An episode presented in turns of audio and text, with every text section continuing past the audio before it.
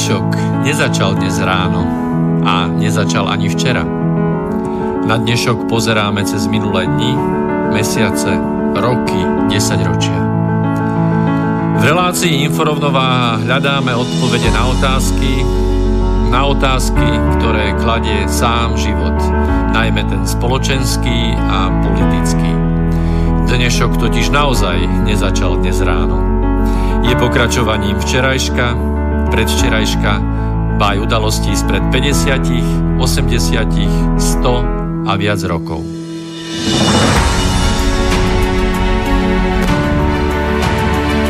Rovnováhu potrebujeme vždy, všetci a všade. Je preto veľmi podstatné, či sa k nej blížime, alebo sa od nej vzdialujeme. Všetko totiž súvisí so všetkým. Počúvate reláciu Inforovnováha.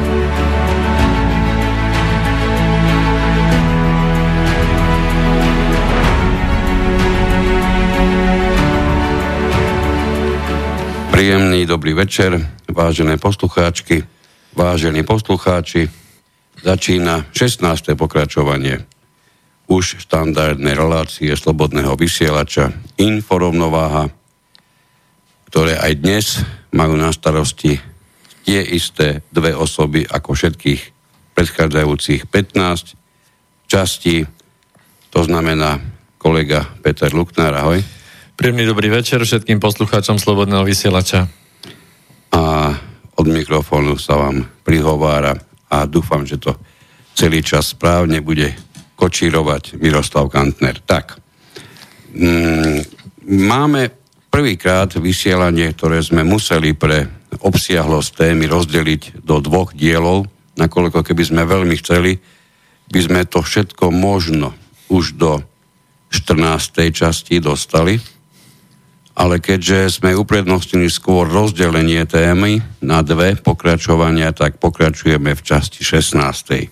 Je tomu tak preto, že 15. časť bola venovaná ako špeciálne a podstate až nečakane e, hostovi Petrovi Totovi, ktorého sme vyspovedali, nakoľko sa, sa nevedel nemohol, nechcel, obával dostaviť na súdne pojednávanie vo veci zmenky Markíza a ostatných ďalších, ktoré sú spojené s osobou Mariana Kočnera.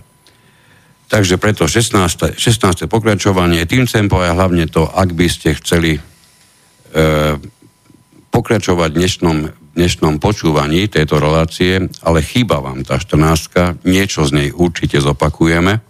V každom prípade silno odporúčame dostať sa aj k tej 14. aby ste ten celý pohľad mali skutočne kompletný, pretože to je presne ako keď začnete pozerať seriál, ktorý má 4 časti od tej tretej.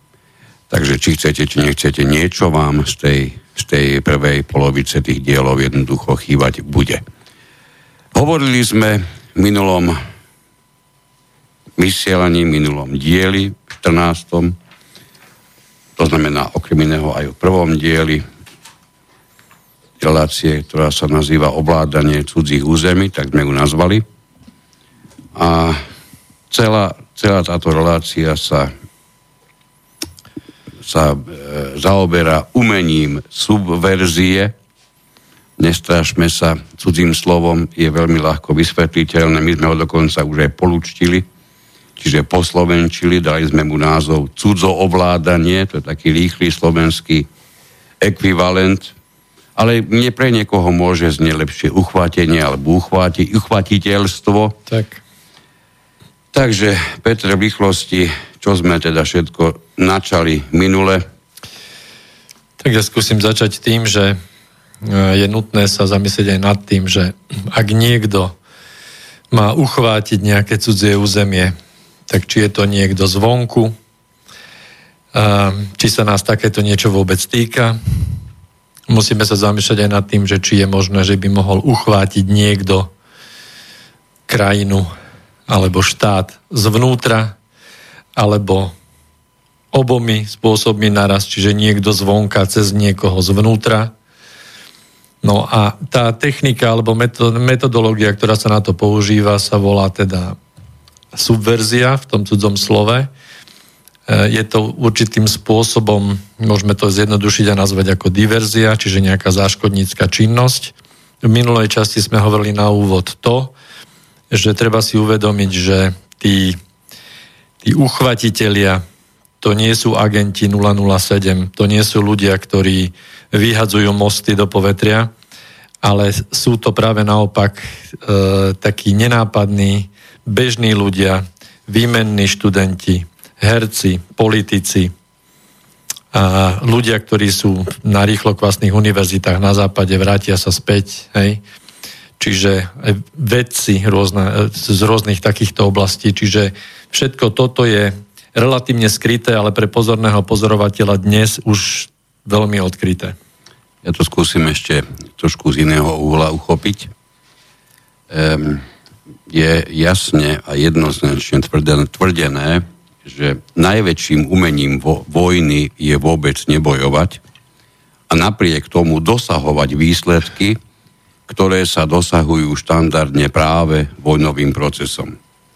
To znamená, dosiahnem výsledok, čiže zmocnil som sa cudzieho územia, alebo mám z neho akýkoľvek, ale predsa úžitok.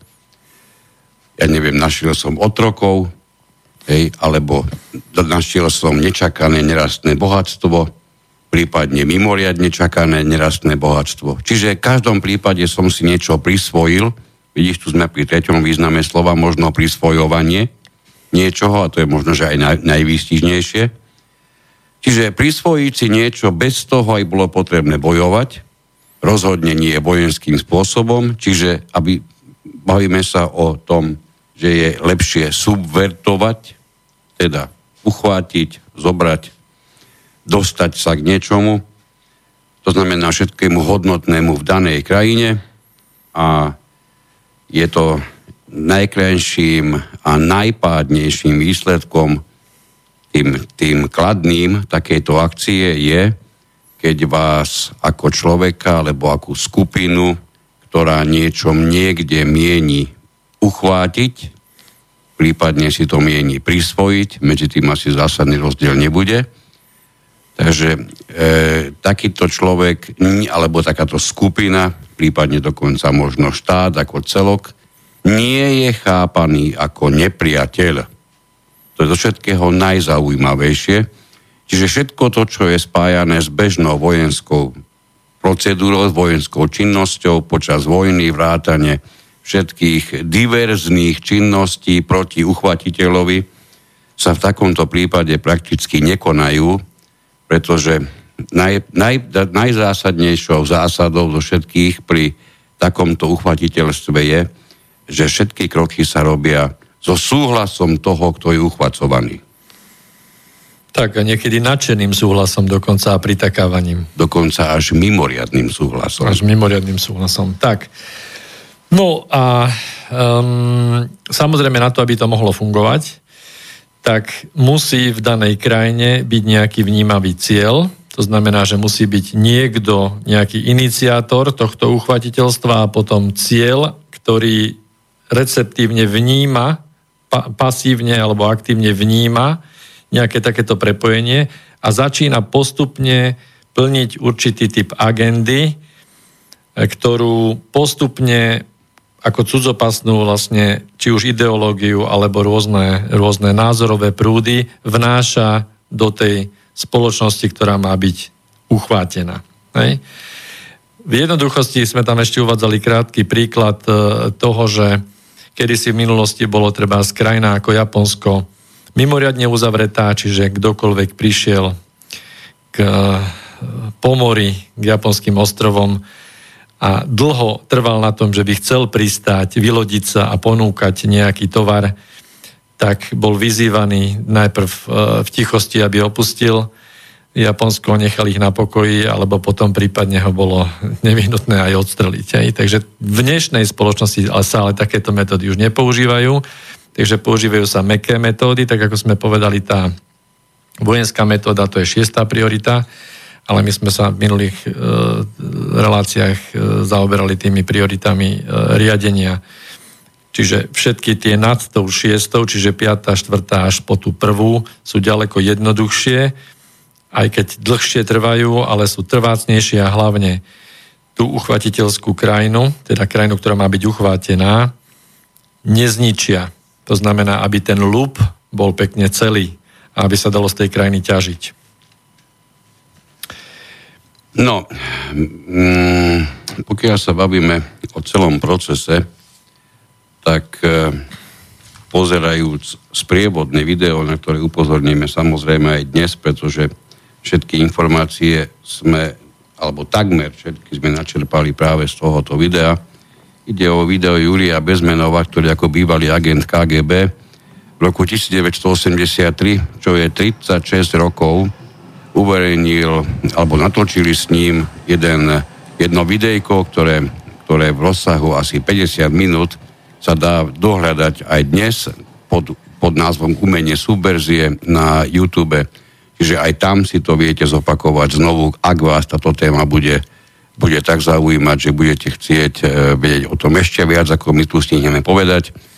E, stále je možnosť, ak je niečo pre vás zaujímavé alebo dôležité, nachádzať nové a nové, nové informácie.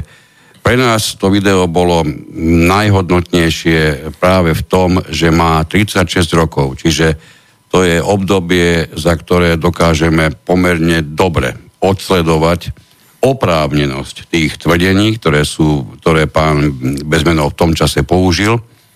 A priznáme sa, že keď sme to prvýkrát pozerali, ja aj kolega, dostali sme mimoriadne až šokovaní, ako do bodky tento človek vystihol dve obdobia, ktoré vysokou pravdepodobnosťou na Slovensku už prežívame minimálne aspoň jednu časť z obidvoch. Prídeme k tomu, budeme o tom hovoriť presnejšie. No, a tejto, mm, v tomto videu sa hovorí okrem iného, že samotný tento akt subverzie alebo uchvátenia e, sa skladá do štyroch častí. Demoralizácie, destabilizácie, krízy a normalizácie. Teraz nerobte starosti s tým, že to je potrebné si niekde hlbkovo zapamätať, pretože ako náhle začnete uvažovať nad tým, čo počúvate, tak vám to celé vyvstane na konci úplne prirodzene a aj, aj samotné. Toto rozhodne nie je niečo, čo je potrebné sa s veľkými ťažkosťami rýchlo nabiflovať. Mne sa žiada ešte k tomu pripomenúť k tomu, k tomu agentovi e, Bezmenovovi. E, on pred tými 36 rokmi v podstate upozorňoval americkú verejnosť pred uchvátením. Čiže v tom čase, ako bývalý agent KGB, pred nejakou komunistickou alebo sovietskou mocou alebo niečím podobným, hej? Čiže, čiže pozrime sa na to, že to je naozaj metodológia, ktorá je používaná naprieč všetkými krajinami sveta a v podstate v rámci toho, že tá politika smeruje k, alebo demokracia, hlavne liberálna, sa oháňa stále tými sloganmi otvorenej spoločnosti.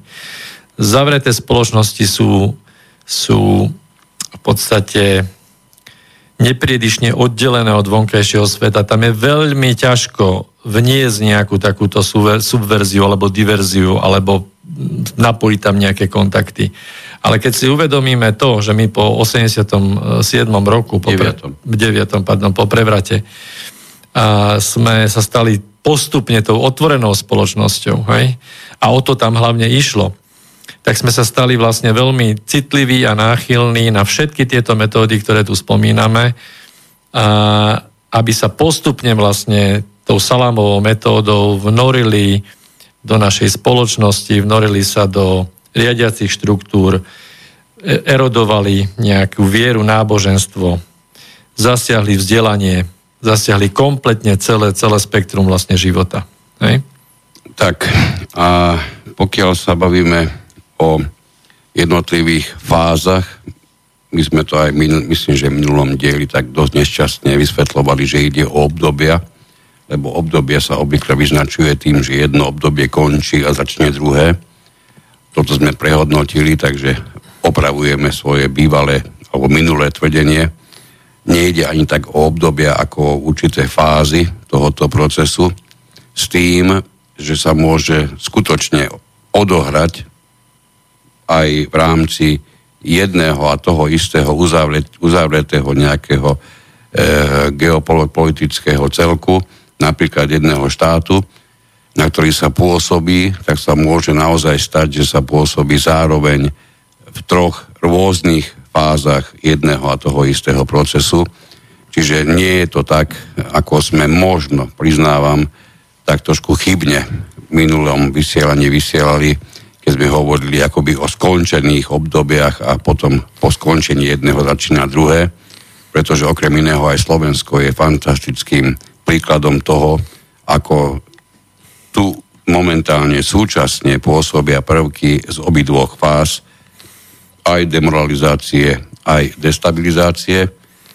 Aby sme to teda aspoň v rýchlosti povedali, to najpodstatnejšie pri demoralizácii sa v každom prípade bavíme o niečom, čo obvykle trvá cirka 15-20 rokov, čiže jednu generáciu, ktorá je potrebné, kde, kde je potrebné ju tak v úvodzovkách poviem vychovať, že Zdebilizovať možno aj až? Možno, že by to bolo správnejšie povedať. Ja keď tak pozerám názory mnohých dnešných mladých ľudí, tak mám taký pocit, že to sa podarilo mierou vrchovatov, najmä pri niektorých mimoriadne vyspelých jedincoch sa to rozhodne podpísalo.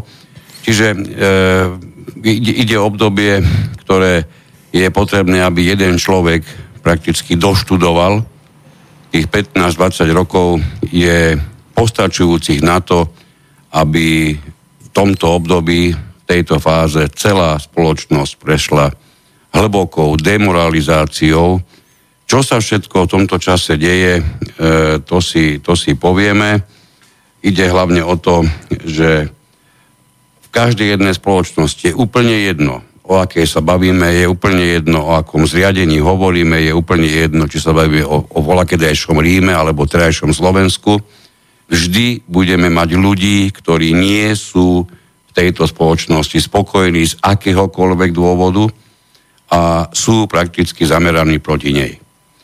Z týchto ľudí nie náhodou vzniká časom nejaké to hnutie. Títo ľudia sa dokážu ako keby priťahovať a nájsť, dokážu vytvoriť väčšie komunity, väčšie celky a pokiaľ je takéto hnutie správne podchytené včas nejakými silami, ktoré o to majú záujem a na, te, na takéto hnutie a na, jednotliv, na jednotlivcov sa pôsobí spôsobom, ktorý je dávno overený, tak skutočne takéto, takéto hnutie a títo ľudia v ňom dokážu celú spoločnosť priviesť nielen do demoralizácie, do destabilizácie, ale až do krízy. Myslíš také slušné hnutia nejaké? Slušné hnutie? Najmä tie slušné myslíme, slušné. pretože tam sa to odráža asi najviac. Zásadne ide o ľudí nespokojných so stavom, to je prvá zásada. A vieš, muselo by nastať niečo mimoriadné, aby, aby ja neviem, 99% ľudí v danej spoločnosti vykazovalo absolútnu spokojnosť. To sa snáď dá ani dosiahnuť. To, je, to ani, ani teoreticky nie je dosiahnutelné. Čiže vždy bude nejaká skupina, ktorá ti bude, ktorá ti bude povďačná, keď ju ty ako vonkajší spasiteľ budeš viesť k lepším zajtrajškom, ktoré im budeš slúbovať. E, to sa dá pomerne ľahko urobiť. Psychológia iba jedna pôsobí všade a je úplne jedno, či stojíš v Austrálii alebo, alebo sa bavíš na Slovensku. Všade je toto isté. No a v tom takéto fáze je, je prakticky základný cieľ toho, kto to všetko diriguje, využiť takéto hnutia tejto fáze demoralizácie. No a táto, táto prvá fáza v podstate začala okamžite po po prevrate v 89. a ona pôsobí, v podstate je pomalá pôsobí na tej prvej priorite, čiže tam ide hlavne o propagandu. Ide tam o, o presadenie cudzej kultúry, ide tam o infiltráciu, o priamy kontakt, o napojenie sa na tie citlivé skupiny ľudí alebo citlivých jednotlivcov. Vieme, ako nie je lepší bič ako ľudské práva. No a tá demoralizácia vlastne sa zameriava na 6 základných oblastí, to sme takisto hovorili. Takže tá prvá, mimoriadne dôležitá je oblasť viery a náboženstva. Prečo je to tak dôležité? To možno budeme hovoriť ešte aj k závere.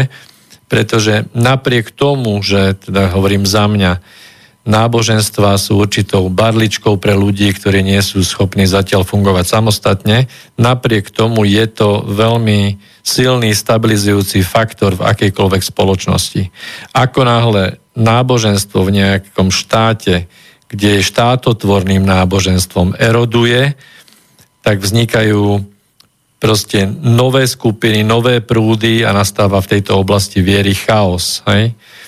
Čiže toto je mimoriadne dôležitá oblasť. Otázka je, či na Slovensku uh, církev splnila si tú svoju úlohu alebo nesplnila, to nechceme hodnotiť. Nechcem ísť do pojme církvy, skôr by som zostal pri, pri určitej viere alebo pri určitom, určitom náboženstve, kde je primárny zmysel praktický, praktický e, kontakt s vyššími vyššími hodnotami. Áno, ale spomenul by som určite príklad e, kresťansko-demokratického hnutia, to máme úplne aktuálne, ktoré je niekde úplne niekde inde, za tie roky, kde začalo, kresťansko-demokrati, kresťanskí demokrati by mali obhajovať tradičné hodnoty, mali by byť viac menej teda podľa starého pravicovi a tak ďalej a dnes je to niekde úplne inde.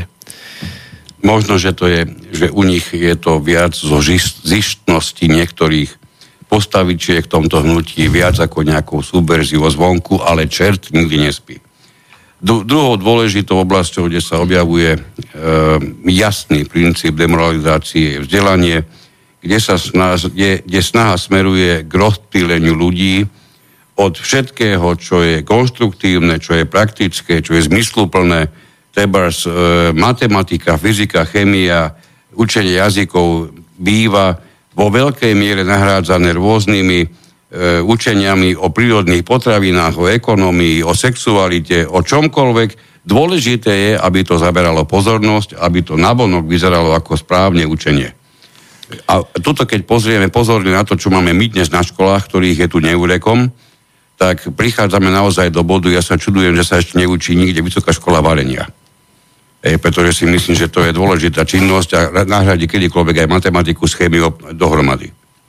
E, a naozaj spejeme k niečomu podobnému. Prepašte mi, ak, ste, ak som sa vás dotkol, lebo ste mohli absolvovať nejakú naozaj vyššiu vzdelávaciu e, štruktúru, pokiaľ ide o varenie, ale ja som to myslel samozrejme tým, že e, toto varenie nahrádza tie, pra, tie, tie pôvodné, dávno overené, zmysluplné a potrebné vzdelania.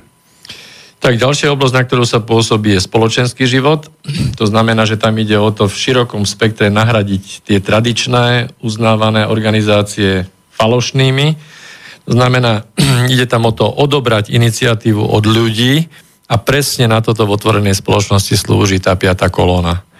A to, ako je rozbojnená, aká to je chobotnica dnes celosvetovo a takisto aj u nás, sú to stovky a stovky organizácií, ktoré v podstate robia v konečnom dôsledku hlavne preto, aby mali svoju výplatu.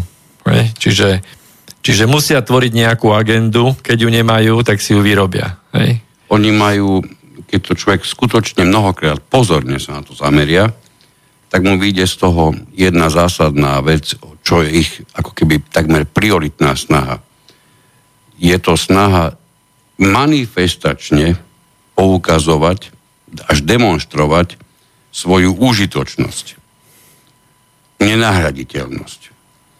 Vždy, keď sa vám objaví niekto na obrazovke z tej, ktorej mimoriadne nezastupiteľnej, najmä mimovládnej organizácie, tak si na tieto slova skúste spomenúť. Lebo všetci robia presne to isté, vykazujú svoju nenahraditeľnosť a extrémnu užitočnosť, bez ktorej sa tu nedá existovať. Ja by som možno k tomu taký príklad, že uvedomte si, že by ste doštudovali nejakú tú úžasnú vysokú školu, dnes ich tu máme e, množstvo, kde by ste študovali nejaký obor, ktorý sa týka zamerania na inakosť. A teraz by ste sa dostali do nejakého e, treťosektorového subjektu A mali by ste tu inako Prepáč, nejako ja si vyriešiť. povedať, že s takýmto vzdelaním sa do žiadneho iného subjektu no, dostať nemôžeš. No, samozrejme, ale teraz predstavte si to, že by ste, že by vaša úloha bola vlastne vyriešiť tú inakosť. Čak vy by ste prišli o svoju prácu.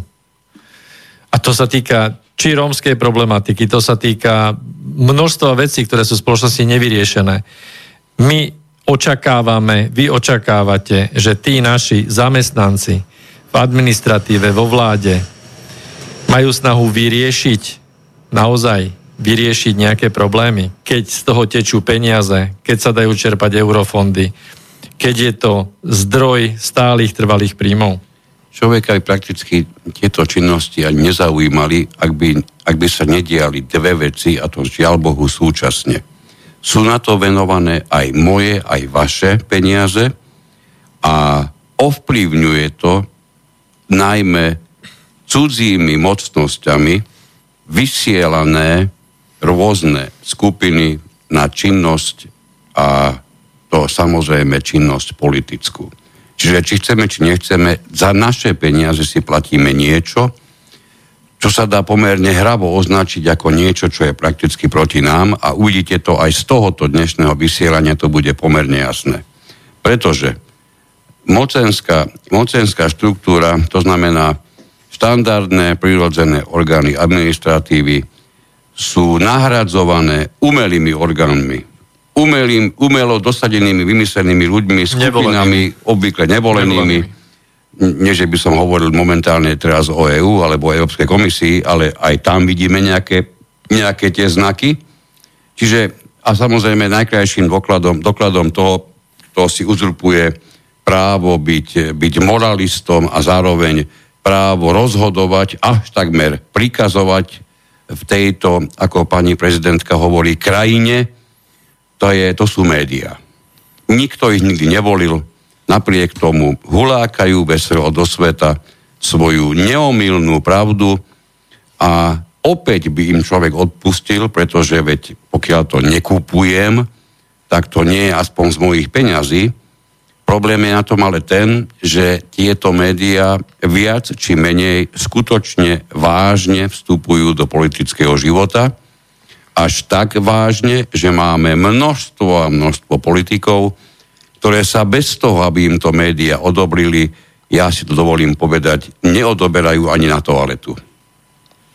Čiže to boli riadiace štruktúry, administratíva a ešte tam bola, boli dve. E, ja začnem s tými s vymožiteľnosťou práva, zákony a celkovo poriadok. Čiže v tejto fáze samozrejme e, zákonnosť je rozvracaná. No, dá sa to e, riešiť samozrejme, e, ak ste si, e, ak ste pozreli spustu filmov, tak e, jednoducho kriminálnici sú vykreslovaní ako pohodiaci. Konec koncov máme nejakého kandidáta na premiéra, ktorý je pohodiak, je potetovaný a, a dokonca obhajuje aj drogy, takže to, to, nie, nie, že zločinci, nie, nie, že zločinci. Prepač, by som to povedal úplne presnejšie, pretože jedno si chcem predstaviť, nechcel som do aktuálnych vecí, ale chcem si predstaviť jednu jedinú vec. Že by toto video nenatočili pán Truban, ale natočili, ho by, pán, natočili by ho, príklad poviem teraz, pán Fico. Vieš si predstaviť ten vresk, ktorý by neustal celý rok od chvíle, keby sa toto video prvýkrát objavilo a pokiaľ by nezlikvidovali, a to nie len e, politicky, ale doslovne aj telesne, na, e, bývalého premiéra, tak by nestíchli. Ale keďže nejde o pána Fica, ide o pána vyvoleného Trubana, tak budeme sa tváriť, že ho budeme považovať takmer za hrdinu, pretože on sa priznal, on to vysvetlil, on predsa podal jasnú vysvetľujúcu metódu. On, on je hrdinom týchto dní, pretože poukázal na seba, že skutočne nie je a nechce byť bežným politikom. Ja keď som si to prečítal, tak som si povedal prvýkrát, čo ja sledujem jeho vyjadrenia, som mu do bodky uveril. Nevie, ale myslím si, že ani nie, že, pardon, nechce, tvrdil, ale podľa môjho názoru ani nevie byť politikom. Lebo toto urobí naozaj s prepáčením niekto, kto možno, že, možno, že s ťažkosťami ašpiruje na nejaký nižší stupeň riadenia rozhodne nie je niekto, kto sa videl už v premiérskom kresle. Aby sme trošku aj aktuality do toho dali. Tak a, e, musím ešte dodať, nehnevaj sa, že mohli by sa teda v tej strane aspoň dohodnúť na tom, že kým pán Truban e, olutuje a povedal, že to bola chyba, že to s tými drogami nie je v poriadku, tak súčasne pán Poliačik ako podpredseda hovorí o tom, že drogy sú úplne normálna súčasť bežného spoločenského života on tam nabudol povedať, že bežného jeho spoločenského života. Nech mu to slúži k jeho zdraviu. Dobre. No. Takže, to sme si rýchlo prešli pro, e, tú fázu, ktorú, ktorú ktorá sa nazýva e, demoralizácia. Iba, iba narýchlo e, to najpodstatnejšie z nej ešte, e, aby, sme, aby sme to nejako, aby sme to pomerne úspešne aj celé ukončili.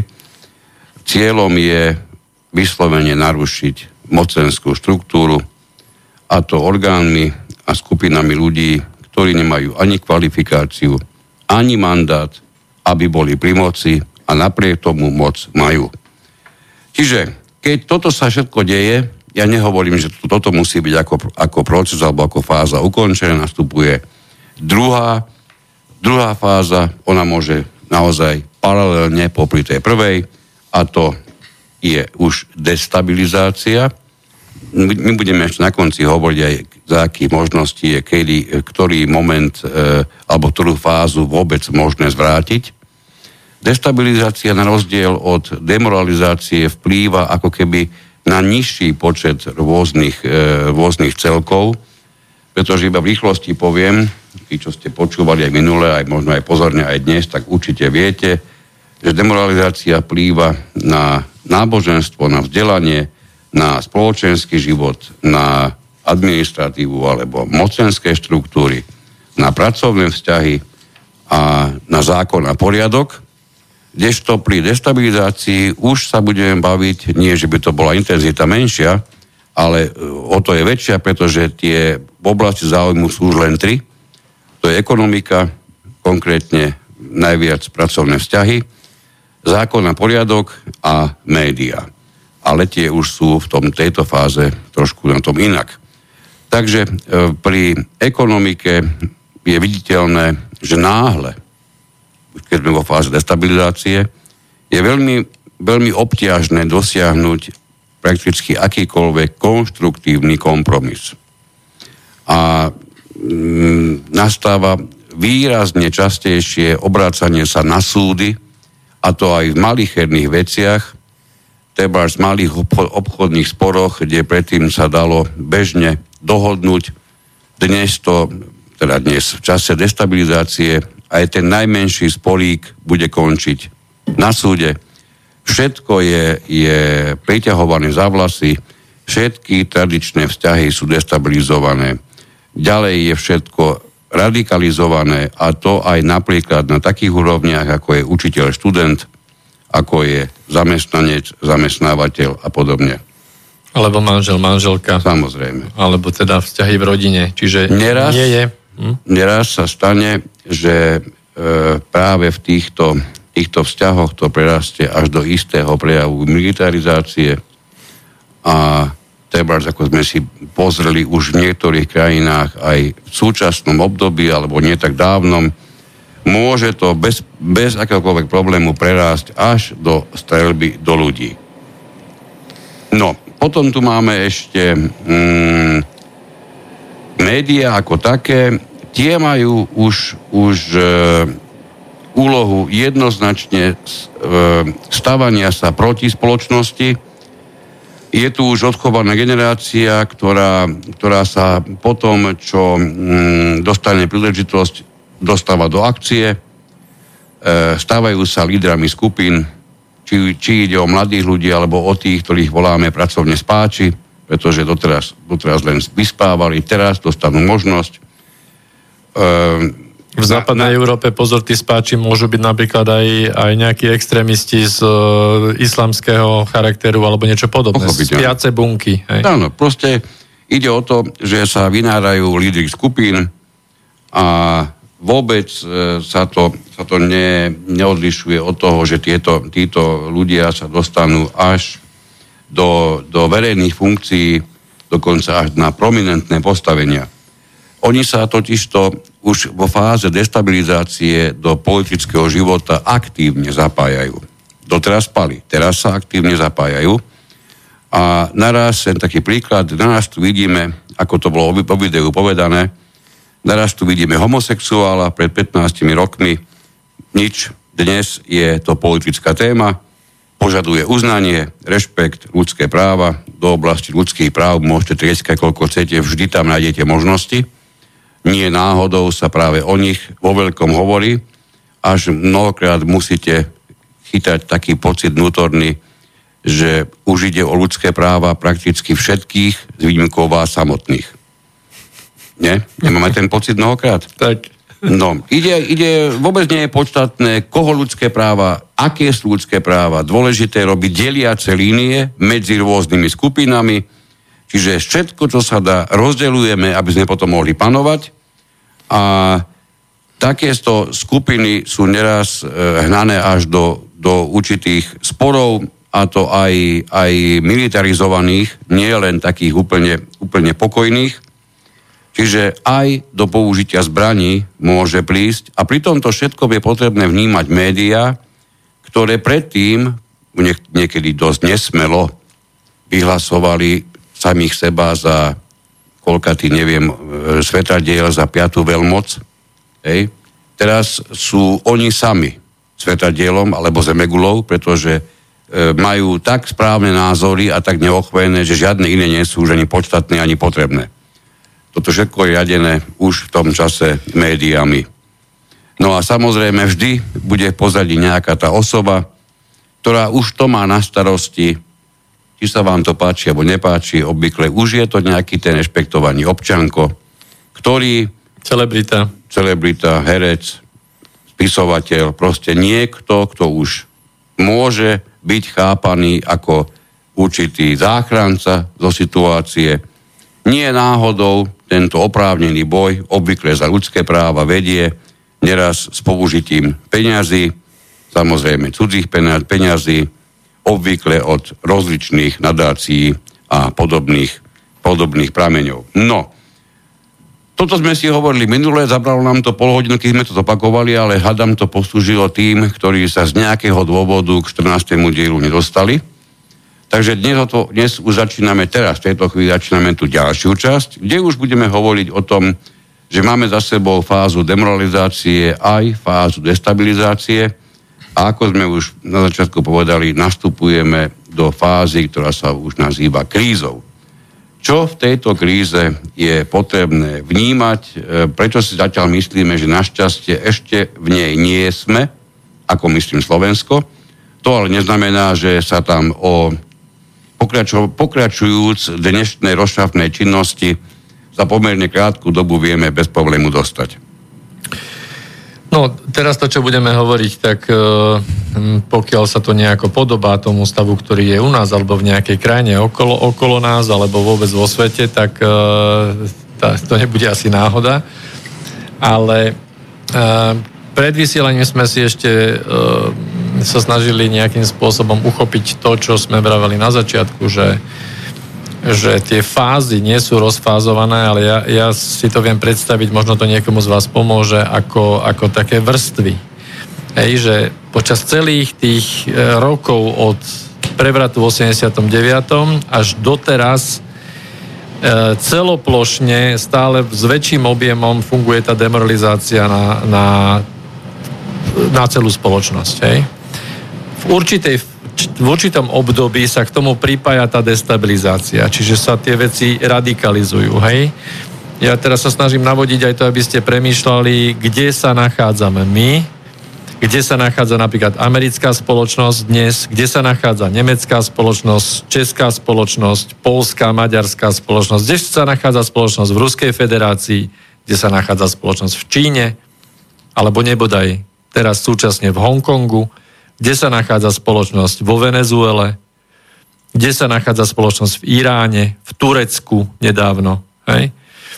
Čiže skúste sa na to pozerať z takéhoto pohľadu, e, pohľadu a tá kríza, tá začína vlastne vtedy, keď legitímne zložky moci a sociálne štruktúry už nemôžu ďalej fungovať.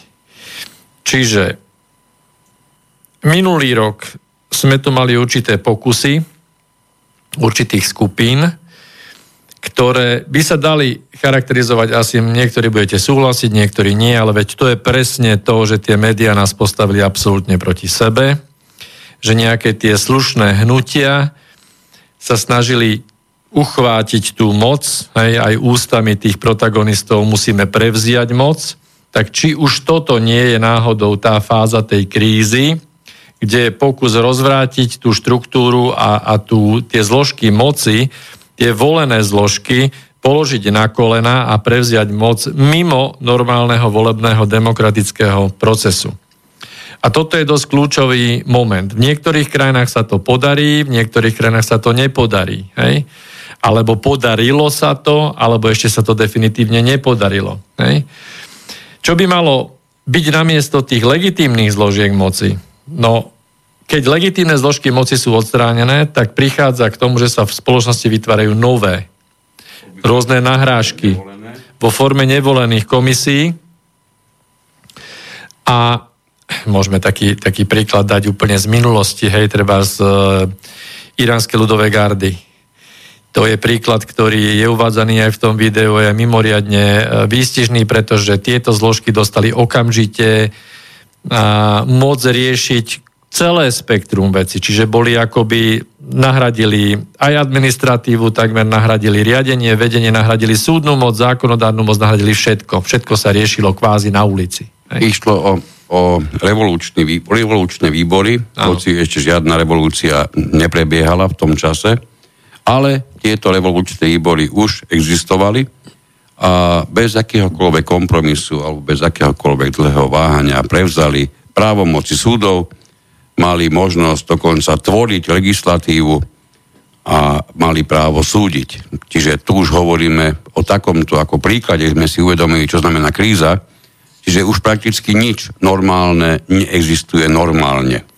No a uvedomelá spoločnosť by mala presne sledovať, kde sa nachádzame, pretože rôzne takéto podivné skupiny, ako tento stav u nás nie je samozrejme takto vyhrotený ako v, v Iráne kedysi, ale pokiaľ sa dostávajú do popredia a, a popularizujú sa rôzne tieto skupiny, ktoré sú nevolené a tvrdia o tom, že sú schopné riadiť spoločnosť, čo ale zjavne vám musí byť jasné, že nevedia, tak treba mať naozaj e, tykadla zdvihnuté a musí vám svietiť červená.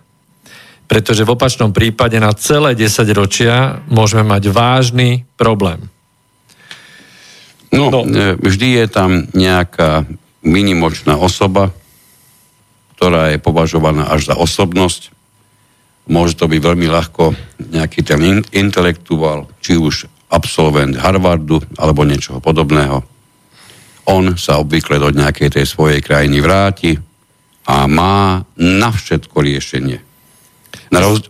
Tá krajina sa nachádza v nejakom bode, ne, už dosť nešťastnom, ale našťastie pri, prichádza spasiteľ keď sa zamyslíme nad tým, ako často volíme spasiteľa, nie preto, že by sme nikoho iného nemali možnosť voliť. My ho volíme preto, lebo si myslíme, že on je ten vyvolený, ktorý to celé dá do poriadku.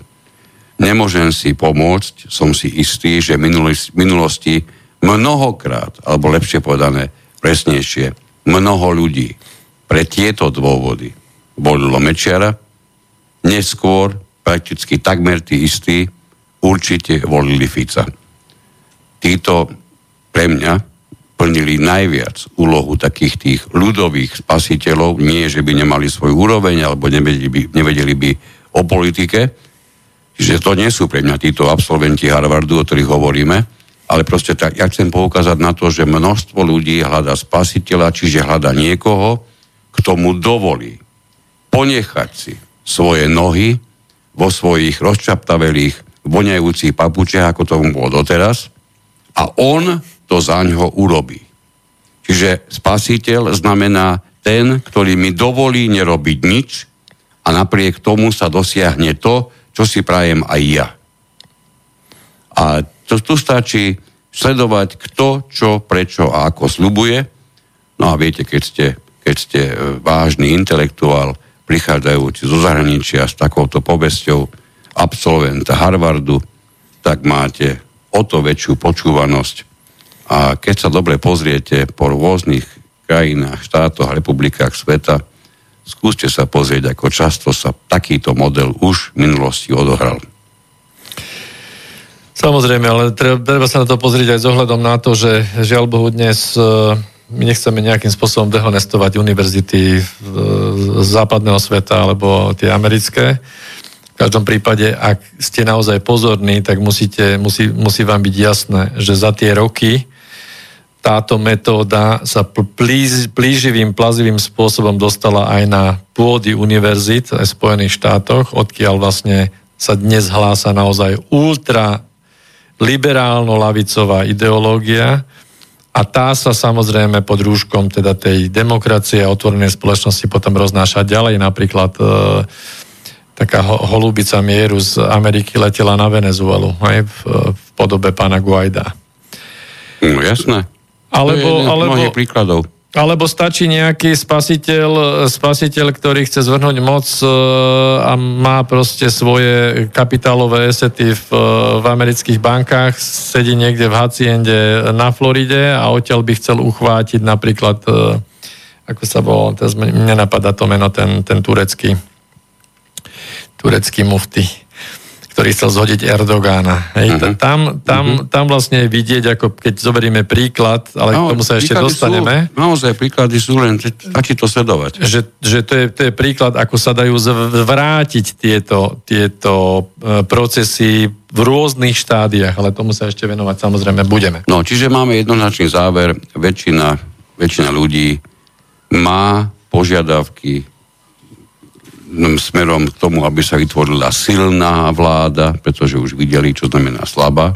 Teraz už je potrebné vytvoriť silnú, lebo zopakujem, oni už sa nachádzajú vo fáze krízy a veria tomu, že z tej krízy sa dá dostať tým, že sa objaví za prvé spasiteľ, za druhé niekto, kto dá dokopy mimoriadne silnú vládu, aby celý ten Maglajs, ktorý sa tu vytvoril, niekto konečne dal do poriadku. Pokiaľ hovoríme napríklad o našom školstve alebo našom zdravotníctve, mám taký pocit, že toto už je dlhé roky v takom, takéto fáze krízy.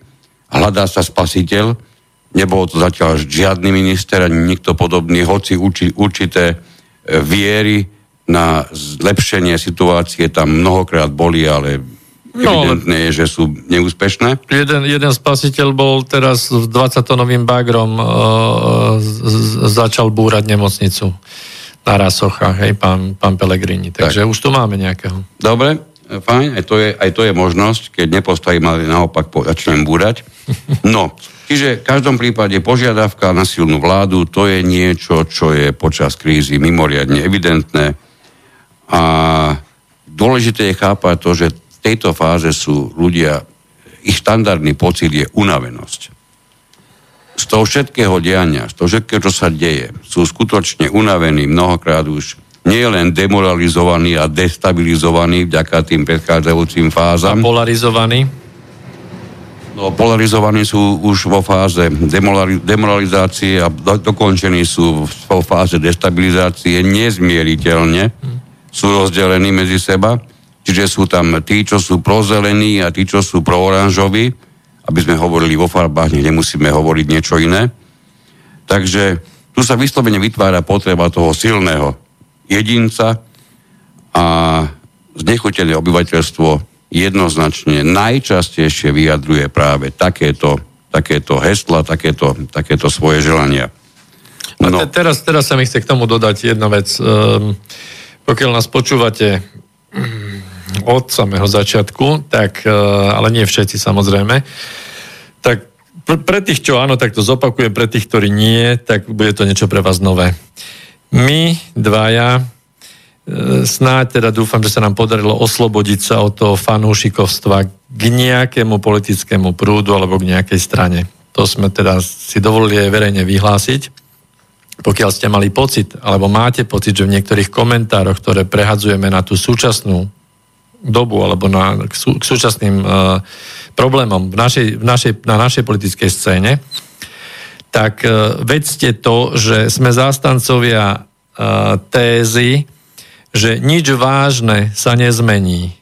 Pokiaľ vládu opäť zostaví smer, hoci aj s Kotlebom, alebo z SNS, a ešte s nejakým appendixom. Aj s Trubanom možno. A nič vážne, že by, nič vážne sa nezmení, pokiaľ, pokiaľ vládu zostaví tento pán potetovaný a, dobre. Drogovo nadšený, by sme nehovorili o drogovo závislom. Nadšený, áno. Alebo bývalo a, drogovo nadšený, sa, ako hovorí on sám. Ktorý sa už áno spametal a, a, a kajal sa. S, tý, s tou celou plejádou, či 7 alebo 5 percentných strán, ktorých tam bude 38, samozrejme som to nadniesol, Uh, otázka stability tej prvej varianty a druhej varianty, to nechám na vás absolútne, to je úplne jedno. Nič vážne sa v našej spoločnosti nezmení, lebo niektoré procesy, ak ste nás počúvali, geopolitické sú nastavené. To znamená, že všetci, ktorí prídu k tomu kormidlu, tak postupne zistia, tak ako to zistil aj Kennedy, ne? pokiaľ to ešte stihol zistiť. Všetky tie procesy sú nejakým spôsobom nastavené. Nedá sa čúrať proti vetru. Máme po desiatej, nemáme. A nedá, Prepačte. sa, nedá sa priebehu zo pár sekúnd otočiť Titanic na druhý smer. Presne tak. To znamená, že chce to naozaj pevnú ruku, chce to odhlasovať naozaj zákony, ktoré zabezpečia suverenitu v danom štáte, tak ako sa to darí v e, Orbánovi a Fidesu v Maďarsku, čiastočne. A to znamená, že hovoríme o tom, že že v zásade toto je jedno. My sa snažíme analyzovať a chceme, aby ste sa zamysleli nad tým, v akej fáze sa nachádza naša spoločnosť, pretože riešenie či náľavo, napravo, alebo hore, alebo dole sa zatiaľ nejaké neukazuje. Čiže ako z toho von, to nás aj vyzývate, často v mailoch, aj teda v osobných rozhovoroch. Uh, skúsime niečo v ďalších reláciách aj na túto tému. No, aby sme, aby sme dokončili tú fázu krízy, ako som už hovoril, znechutené obyvateľstvo, mimoriadne unavené, hľadá lídra a ono ho nájde a či to bude zástupca cudzieho národa, či to bude, ako sa naozaj vo videu hovorí, sandinista, alebo to bude nejaký ten e, cirkevný hodnostár, alebo to bude akýkoľvek iný, možno ultrapopulista, to je úplne jedno.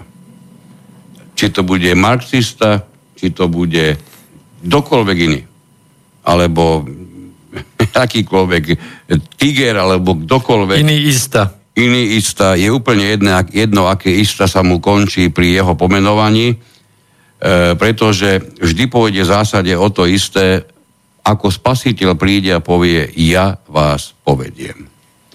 Tam začínajú totižto takéto dve možné východiskové veci scenár ďalej bude smerovať buď k občianskej vojne, alebo k invázii cudzích vojsk. V zásade kríza takéhoto rozmeru nemá šancu v zmysle tejto pred 2500 rokmi poskladanej, nazvem to poskladanému scenáru, idei, ktorý sa opakuje ktorý bol x násobne už použitý, tak pri, pri, po demoralizácii, destabilizácii vo fáze krízy nemôže byť žiadna z iných možností, buď občianská vojna, alebo invázia cudzích vojsk. Keď sa na to pozrieme, inváziu, určite by o nej mali, mali čo hovoriť takom Afganistane, že? kde sa, kde sa cudzie e, vojska na, vyskytli mimoriadne rýchlo. A opakovane? A opakovane. Určite by o tom vedel hovoriť Vietnam, určite by o tom vedeli hovoriť Koreji, Hej, určite by o tom vedeli, vedelo hovoriť množstvo a množstvo ďalších, dokonca niektorých už aj bývalých štátov. Čiže, čiže toto nie je niečo, čo my teraz predvídame z nejakej z nejakej kryštálovej gule. To je niečo, čo je zákonitým vývojom. A či sa stane invázia alebo akýkoľvek stav občianskej vojny, a úplne jedno, ako bude dlho trvajúci, vždy a vždy príde do úvahy ďalším, ďalšia fáza a to je normalizácia. Aby sme to teda aj dokončili celé. A na normalizácii je jedna fáza, ktorú všetci tí, ktorým dnes vadia tí štandardní slniečkári, ktorým dnes vadia rôzni LGBTI, BCDFG, a ešte neviem, máš kampozet, zástancovia, rôzni tí pobehají v slipoch po námestiach. Pansexuáli, kyborgovia. Áno, pedofili a iní zástancovia. Áno, toto všetko, ak niekomu vadí, tak vo fáze normalizácie si prakticky príde na svoje, tak povediac, až ironicky to musím hovoriť, pretože e, tí tejto fáze tí samozvaní vládcovia, ktorí sa dostali k moci, pretože oni sú tí, ktorí sú spasiteľmi, čudujú sa svete, už nepotrebujú absolútne žiadny nepokoj, už nepotrebujú vôbec žiadnu revolúciu, nepotrebujú vôbec žiadny radikalizmus, čiže sa stáva niečo, čo je absolútnym opakom tej fázy, ktorá spoločnosť až do normalizácie priviedla, čiže najmä destabilizácie. Teraz sa začína ohromná stabilizácia. Čo to v podstate znamená? Nie sú potrební tí, ktorí akýmkoľvek spôsobom predtým boli podporovaní, aby vytvárali destabilizačné kroky, prvky, jednoducho destabilizovali. A keď niekto uchvátil moc, prevzal ako uchvatiteľ. Obvykle to robí preto, lebo z daného územného celku má záujem mať nejaký úžitok. Tento úžitok nebude môcť plnohodnotne zožať ako plod svojho víťazstva, keď mu tam neustále niekto bude vytvárať nové a nové prvky destabilizácie, že? Čiže nastáva, ako som už hovoril, presný opak, už žiadne protesty, žiadne revolúcie, žiadni homosexuálovia, žiadne spolky žien, žiadne spolky detí, ani ochrancov detí, žiadne cigánske spolky, absolútne nič, pretože musí nastúpiť proces, ktorý to všetko znormalizuje. Hej? To, je, to je zásada. A na to, aby sa vôbec tento celý proces až v tejto fáze mohol zvrátiť inak, tak e, na toto hovorí, hovorí pán Bezmenov ako autor na tomto videu, že na to už je potrebná vojenská sila, vyslovene vojenský zásah. A k tomu ešte sa mi chce dodať jedna vec, že tí, ktorí vnímate dianie vo svete a geopolitiku už trošku inak, o čo sa aj my teda snažíme, keď viete trochu čítať nejaké udalosti, viete čítať nejaké symboly alebo signály, tak celosvetovo ten proces normalizácie alebo stabilizácie sa započal jedným významným signálom, kde bolo umožnené Vladimirovi Putinovi cez Financial Times, eh, v ktorom robil interview, v ktorom vyhlásil nie tak dávno, je to, ja neviem, mesiac, mesiac a pol dozadu, prehlásil liberálnu demokraciu za prežitú, v podstate vyhlásil, že už je za svojim zenitom, že treba jednoducho ísť k pôvodným tradičným hodnotám a tento smer opustiť. Takže ak ste pozorne počúvali, to tiež nie je náhoda, pretože len tak cez takúto hlásnu globalistickú trúbu, ako je, ako je tento mediálny zdroj Financial Times, jednoducho by nemal umožnené a takým spôsobom ešte medializované cez iné médiá, upozorňované na to, že sa k tomu liberalizmu vyjadril tak, ako sa vyjadril. Čiže on v podstate už odtrúbil poslednú pieseň pre tú piatú liberálnu kolónu. Takže budeme, teraz nechcem byť civila, ale v zásade budeme svetkami toho, ako postupne sa budú odrezávať zdroje týmto rôznym organizáciám celosvetovo, celosvetovo pretože došlo k tomu, že tie antagonisticky postavené súperiace dve veľké globalistické skupiny dohnali e, našu planétu na pokraj katastrofy. A treba zaradiť spätný chod a treba veci stabilizovať. Čiže ako vidíte, tu je možné sledovať aj to, že tieto procesy sa dejú tak na menších politických územiach, v štátoch, krajinách, alebo na väčších kontinentoch, ako je Európa, Amerika alebo Ázia a tak ďalej, alebo na celej globálnej úrovni. A keď z globálnej úrovne a, bolo umožnené Putinovi vyhlásiť túto stabilizáciu, keď nechceme použiť slovo normalizácia, lebo normalizácia je slovo, ktoré aj pán Bezmenov sa odvoláva na to, že, že toto slovo bolo vytvorené v prípade e, vpádu sovietských vojsk do bývalého Československa a tam sa tento, tento názov vlastne akoby ukotvil. Čiže je to normalizácia alebo stabilizácia toho predošlého stavu. No, dostali sme, dostali sme mailík, ja som aj zabudol, a možno, že je dobre, lebo by sme, sme tu mali možno množstvo toho čo by sme tu mali ako otázky, bez toho, aby sme mohli vysielať to, čo sme si dali dnes za úlohu. Ešte je toho dosť, ale napriek tomu, ak by ste k nám čokoľvek chceli do štúdia zatelefonovať, nech sa vám páči na telefónne číslo 0951 153 919, tým, som, tým čokoľvek som myslel samozrejme k tejto téme. A máme nejaké mailíky, ktoré môžete posielať priamo na adresu studiozavináčslobodnyvysielač.sk alebo môžete použiť aj zelené tlačidlo priamo z webu Slobodného vysielača. Napísala nám pani Zuzana, Dobrý večer, šla, šlapete si na jazyk. PS a spol budú podľa vás brániť Slovensko tak ako Orbán? Stačí sa pozrieť, čo stvára prezidentka. A ešte ste ma urazili keď ste povedali, že tí, čo volili HZDS, potom volili Smer. Ja som chcela jednoznačne konfederáciu alebo rozdelenie ČSFR, ale nikdy som nebola lavicový volič. Takže ak vznikne zlepenec okolo PS, Slovensko skončilo. A dúfam, že si migrantov zoberiete spolu s nimi domov. Čo povieš takémuto mailu?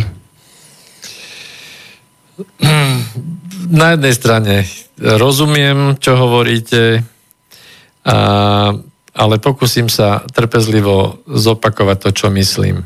Alebo to, čo myslíme, ak môžem takto povedať. Znamená, znamená to asi toľko, že aj strane PS a tomu zlepencu bude umožnené v rámci geopolitiky kde sa nachádza Slovenská republika v strednej a východnej Európe alebo vo V4 v rámci toho, čo sa tu bavíme dlhodobo o tom, že je tu nejaká iniciatíva obnoveného Rakúsko-Uhorska alebo iniciatívy Trojmoria, že je dávno dopredu dohodnuté a rozplánované, akým smerom to pôjde. A pri všetkej úcte ani PS so zlepencom nie sú a nebudú schopní a už to bož nie, keď teraz sa začínajú odrezávať tieto chápadlá svetového liberalizmu, a nebudú schopní naplniť tieto katastrofické vízie, o ktorých teda hovoríte alebo na ktoré myslíte. Chápem vaše obavy.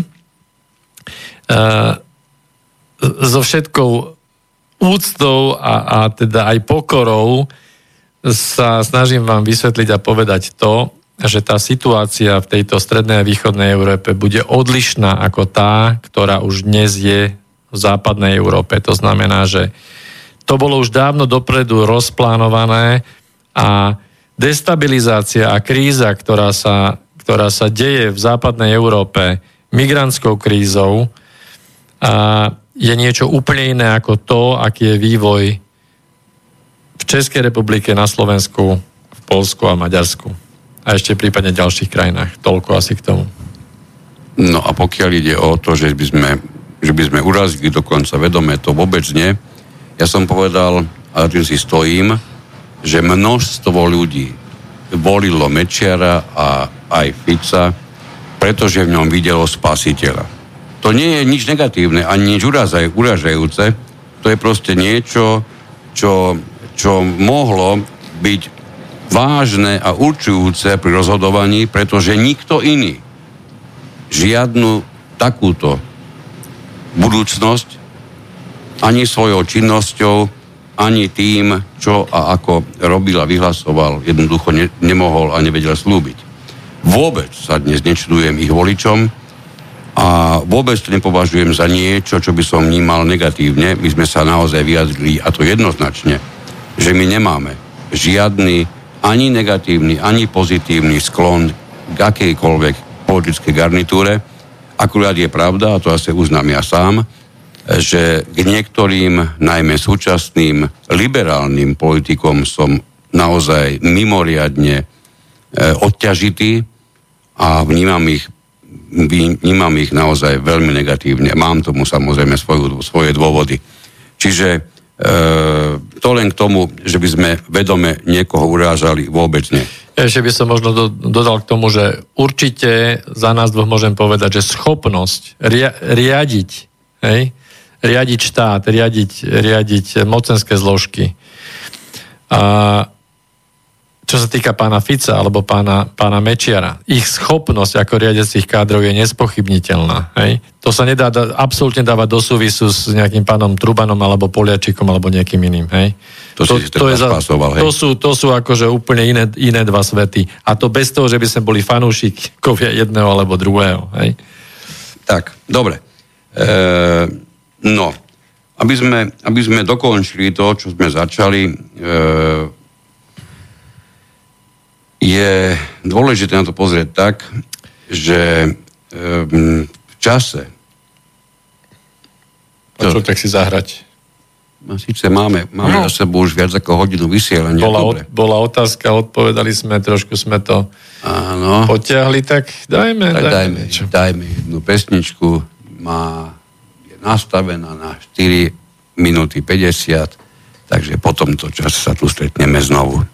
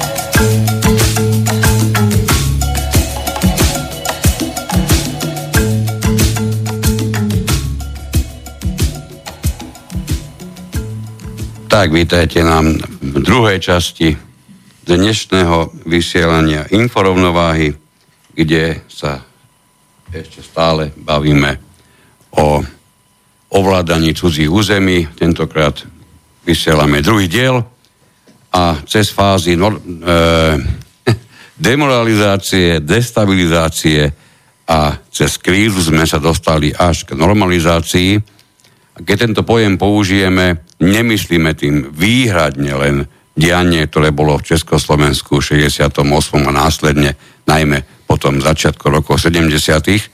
Myslíme tým normalizáciu, kedy skutočne sa život e, návonok ako keby vracal do normálu, len treba chápať stále to, že je to po, po všetkom tom dianí predchádzajúcom, čiže ten normál Eh, nemôže nastať len tak, pretože k moci sa dostali obvykle tí, ktorí celý ten stav vo svojom jadre zapríčinili, alebo sa na ňom mimoriadne podielali, alebo celý ten stav predchádzajúci si odpozorovali v kľude na svojej zámorskej haciende a dnes prišli vládnuť do krajiny a, a robia tam svoje poriadky.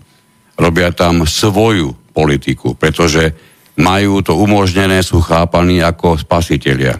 Dôležité je uvedomiť si pri tomto všetkom tú úlohu, ktorú splnili všetci tí, tí aktivisti predchádzajúci, ktorí sa pod to všetko dianie podpísali najväčšou mierou, všetky tie, všetky tie mediálne hviezdy, všetky tí, tí homosexuáli, aby sme to rýchlo pomenovali, rôzni marxisti, ultraliberáli a podobne, títo všetci sú odstrihávaní nielen od zdrojov príjmov, ale mnohokrát sú vystrihávaní aj zo života ako takého, pretože už v tejto fáze normalizácie ich nikto nepotrebuje.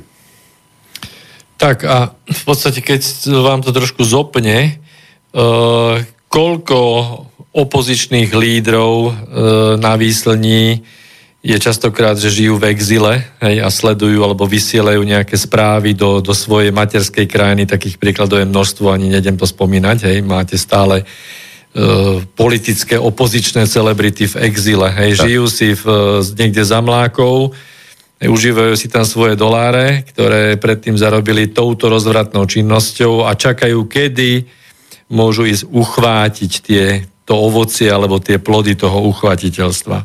Tak. No a tí noví vládcovia, a teraz to je, treba si tu uvedomiť, že noví vládcovia môžu byť rôzni. Noví vládcovia môžu byť domáca nejaká silná skupina, noví vládcovia môžu byť nejaké mocnosti zvonku. Hej. To znamená, že to treba zvážiť, ale v každom prípade títo noví vládcovia potrebujú stabilitu, aby mohli tie plody v kľude a tú úrodu zožať. Keďže nepotrebovali ani jediný výstrel na to, aby uchvátili dané územie, vodu, prírodné bohatstvo, tak potrebujú v kľude, teraz bez všetkých tých rušivých faktorov, stabilizovať a normalizovať situáciu. Čiže, tak ako bolo povedané, žiadne protesty, žiadne spolky, e, hotovo. Tam nie je proste, cestovlak nejde. Ano? Teraz je tu otázka taká, že Rôzne krajiny vo svete sa nachádzajú v rôznom štádiu tej liberálnej otvornej spoločnosti a takisto sú rôzne možnosti v rámci tej metodológie, v ktorej sa za určitých okolností dá daný stav zvrátiť. Hej, samozrejme, že na každej tej jednej úrovni, keď to zoberieme, teraz si to skúste predstaviť naozaj ako vo vrstve, že 36 rokov alebo, alebo 30 rokov dozadu, čo, čo sme po, po prevrate novembrovom, tak sa rozprestrelo na našu krajinu aj na Čechy a okolité krajiny sa rozprestrela táto propaganda demoralizácie. Za tým sa na to položila nová vrstva destabilizácie. Tu sa snažia dotlačiť do ďalšej vrstvy, ale tie dve ďalšie pod tým ešte stále tam trvajú, tie stále pracujú, aj tá mašinéria funguje. Sa snažia dostať tú spoločnosť do krízy a potom sa to celé má zrazu uťať a má sa to celé znormalizovať. Hej, či už tak, na, na modro, alebo na červeno, alebo ako chcete, hej, keďže sa snažíme v tomto byť neutrálni. Toto je treba správne takto chápať. A ten e, proces pokiaľ sa krajina už do, nachádza v stave normalizácie, hej, tak ten je možné zvrátiť, čiže ideme od konca. Hypoteticky si skúsme uvedomiť, že sa nachádzame v stave normalizácie. Ako je možné zvrátiť tento proces? Je možné zvrátiť podľa tej metodológie jedine vojenskou silou, nijak ináč. Čiže zase nikto nehovorí o tom, že či vonkajšou vojenskou silou, vnútornou vojenskou silou, závisí samozrejme od pomeru síla, od toho, kto je uchvatiteľ a kto sa snaží tú krajinu Uh, Neraz no. sa dostávame k informáciám, že ten, ktorý generál sa ujal moci v tej ktorej krajine, no, Haftar. prípadne, áno, jasne, Napríklad tá, Líbia. ktorá vojenská chunta alebo podobne, čo si je. Čiže nie, nehovoríme o niečom, čo by tu ešte nikdy v histórii nebolo a čo je postavené vyslovene do hypotetickej úrovne. Tak, napríklad si skúsme predstaviť spoločne uh, tie veci, ktoré sa nedávno diali v Turecku. Nej? Turecku svojím spôsobom sa snažili západné štruktúry sústavným postupným spôsobom, samozrejme aj cez Turkov žijúcich v západnej Európe, demoralizovať ten, ten islamský štát, turecký, alebo ten základ islamský. Hej, ako niektorí vravia, že Ataturk bol e, pomaly liberál, že to bol človek, ktorý bol orientovaný na západnú spoločnosť, to asi celkom pravda nebude, lebo tam pôsobí presne to, čo v Koráne je napísané, je, že môžu použiť na to, aby dosiahli svoje prostriedky akúkoľvek lož. Čiže Ataturk podľa môjho názoru predstieral prozápadnú orientáciu, aby získal určité výhody, ale to nechajme tak. Jednoducho, prišiel uh, to jadro tureckého národa volalo po silnom vodcovi, taký vodca sa našiel, volá sa Erdogan a jednoducho došlo k tomu, že nedarili sa tie procesy demoralizácie, destabilizácie, nedarilo sa Turecko priviesť do krízy ani cez zložky NATO, a čiže ani cez vojenské štruktúry, ani cez iné, ani cez nejakú ideológiu. Čiže došlo tam o, doslova o pokus o občianskú vojnu, respektíve o armádny prevrat. Hej? Tiež človeka sediaceho v azile v teplúčku e, so svojimi dolármi. No, to je, to je krásny príklad, normalizácia poslovný. vlastne došla okamžite. Čiže on sa uchopil moci, teda potvrdil sa hej, vojenským spôsobom. Hej. A vidíte, kam to smeruje dnes. Samozrejme, že sú na to rôzne pohľady, nechcem sa dávať na žiadnu stranu, lebo zase je to fanúšikovstvo.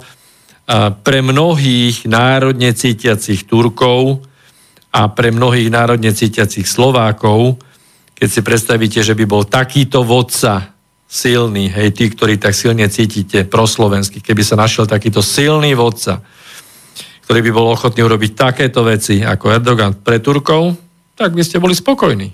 Hej. Otázka je, kam tá spoločnosť ďalej povedie. Hej. Myslíš to, teraz Tureckú, Tureckú spoločnosť. Čiže otázka je, že či náhodou, keď sa my bavíme ako inforovnováha, či sa nám tie misky váh trošku neprevážili zase z tej otvorenej alternatívnej spoločnosti, free voľnej, hej, unlimited freedom, v angličtine na tú zase trošičku viac totalitárnu, hej. Ale napriek tomu raziacu tie tradičné hodnoty.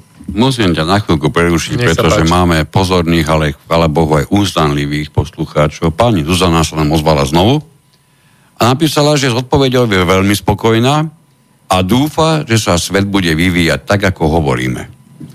To s tým urážaním nemyslela, myslela samozrejme s nadsázkou a dokonca aj doma mala takých ľudí, ktorí tie dve strany volili. Bohužiaľ, musím súhlasiť aj s tým, že Mečiar aj Fico, na rozdiel od Trubana a spol, sú štátnici. Ďakujeme pani Zuzana, iba narýchlo ešte aj k ďalšiemu, čo sme dostali, aspoň, aspoň tie, ktoré chceme prečítať, tie ostatné si necháme do budúceho vysielania. E, pani Milka nám písala, že by chcela nejaký výcúci rýchly, pretože prišla pred nejakými zhruba 30 minútami k vysielaniu, alebo teda pustila si nás, tak obávam sa, že toto žiaľ Bohu nebudeme môcť urobiť. A na rozdiel možno, možno od množstva iných relácií, v tejto sa, my sa snažíme naozaj urobiť určitý celok. Určitý celok nie je taký, ktorý by zabral 2-3 minúty a potom je to voľne navezujúce a doplnené rôznymi názormi, prípad, prípadne otázkami čitateľov alebo poslucháčov. Tu je to naozaj o celku, ktorý, na ktorom pracujeme mnohokrát celý, celý týždeň aj viac. Ho dali nejakým spôsobom ako zmysluplný dohromady a potom, keby toto celé malo byť e, atakované poslucháčmi, či už volajúcimi, alebo často mailujúcimi a my sme na to museli neustále reagovať. Obávam sa, že pokiaľ by tie otázky nesmerovali k doplneniu toho, čo sme možno zabudli, alebo toho, čo príliš oka to nie je ľahko pochopiteľné, alebo nie je vôbec pochopiteľné, e, určite to bude v poriadku, ale inak mám tu obavu, že by nás to bytočne odvádzalo od toho, čo v tejto relácii chceme vlastne poslucháčom ako v celku povedať. Tak správne. Čiže nachádzame sa v tom procese, ktorý, ktorý sme nazvali normalizácia, povedali sme si aj nejaký príklad, povedali sme si to, že je možné v podstate tento stav zvrátiť iba vojenskou silou. A prejdime, prejdime ešte k tomu, že je možné spoločnosť stabilizovať aj pomocou teda konzervatívnych síl, ale musí byť veľmi silný konzervatívny základ v danej spoločnosti. A môže ešte byť aj nejaká snaha predtým, než príde teda k, tej, k tomu nejakému vojnovému zásahu alebo alebo teda snahe, snahe nepripustiť inváziu, alebo teda tu nebude aj tú občianskú vojnu, čo je určite tragédia v spoločnosti, tak e, na to, na to naozaj treba aj odvahu a na to treba naozaj silných, silných vodcov a lídrov, ktorí sú schopní zvrátiť. Či sa podarilo u nás stabilizovať nejakým spôsobom situáciu v minulom roku, to nechám na vás.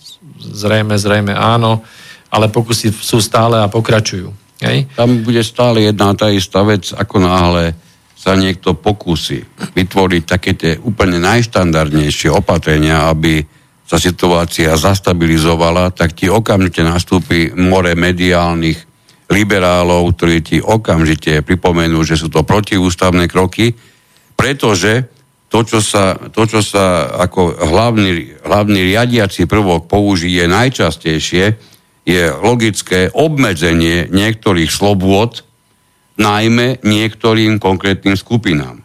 Keď tá konkrétna skupina vytvára neustále nejakú destabilizáciu, tak už vo fáze krízy je naprosto logické, že pokiaľ tú krízu nechcem prehlbiť alebo, alebo ju, alebo ju ne, nechcem pripustiť jej, jej zväčšovanie, tak e, tých šancí nie je veľa a takéto obmedzenie slobod patrí medzi pre niektoré, pre niektoré chápanie alebo pre niektorých ľudí medzi, medzi protiústavné alebo vyslovene až neludské kroky, ale ukazuje sa, že je to naozaj jeden z tých mála prvkov, ktorý ešte môže spôsobiť aspoň, aspoň nejaký taký výsledok. Tak áno, tam je ten obušok ľudských práv. E, dnes máme k dispozícii už mnoho veľmi kontroverzných výrokov súdu, lebo keď sa na toto pozrieme, toto je teda, čo si hovoril, to je, to je popisovanie stavu, ako je možné v podstate v stave destabilizácie zvrátiť vývoj. Hej? Čiže pokiaľ ešte nie sme v tej, tej úplnej kríze, alebo nie sme v normalizácii, tak v tom stave destabilizácii je možné zvrátiť vývoj. Samozrejme, že čím skôr sa ten vývoj snažíme zvrátiť, tým menej to je bolestivé. Samozrejme, toto je bolestivé pre volebný elektorát, lebo rušiť nejaké práva, na ktoré teraz sa práve bije a kde teda tečie peňazovod hej, na, na tú piatú kolónu, je nepríjemné, nikomu sa do toho pred volebným procesom nechce. Samozrejme, ďalej je to nevyhnutné, ale musíme si uvedomiť aj to, že táto v podstate impotencia politická, keď sa na to pozrieme v západnej Európe, tak sa nám tam dostali vlastne do, do spoločnosti, hlboko zakorenili e, nejaké tie ultraextremistické, vahabistické hnutie, treba v Nemecku, vo Francúzsku.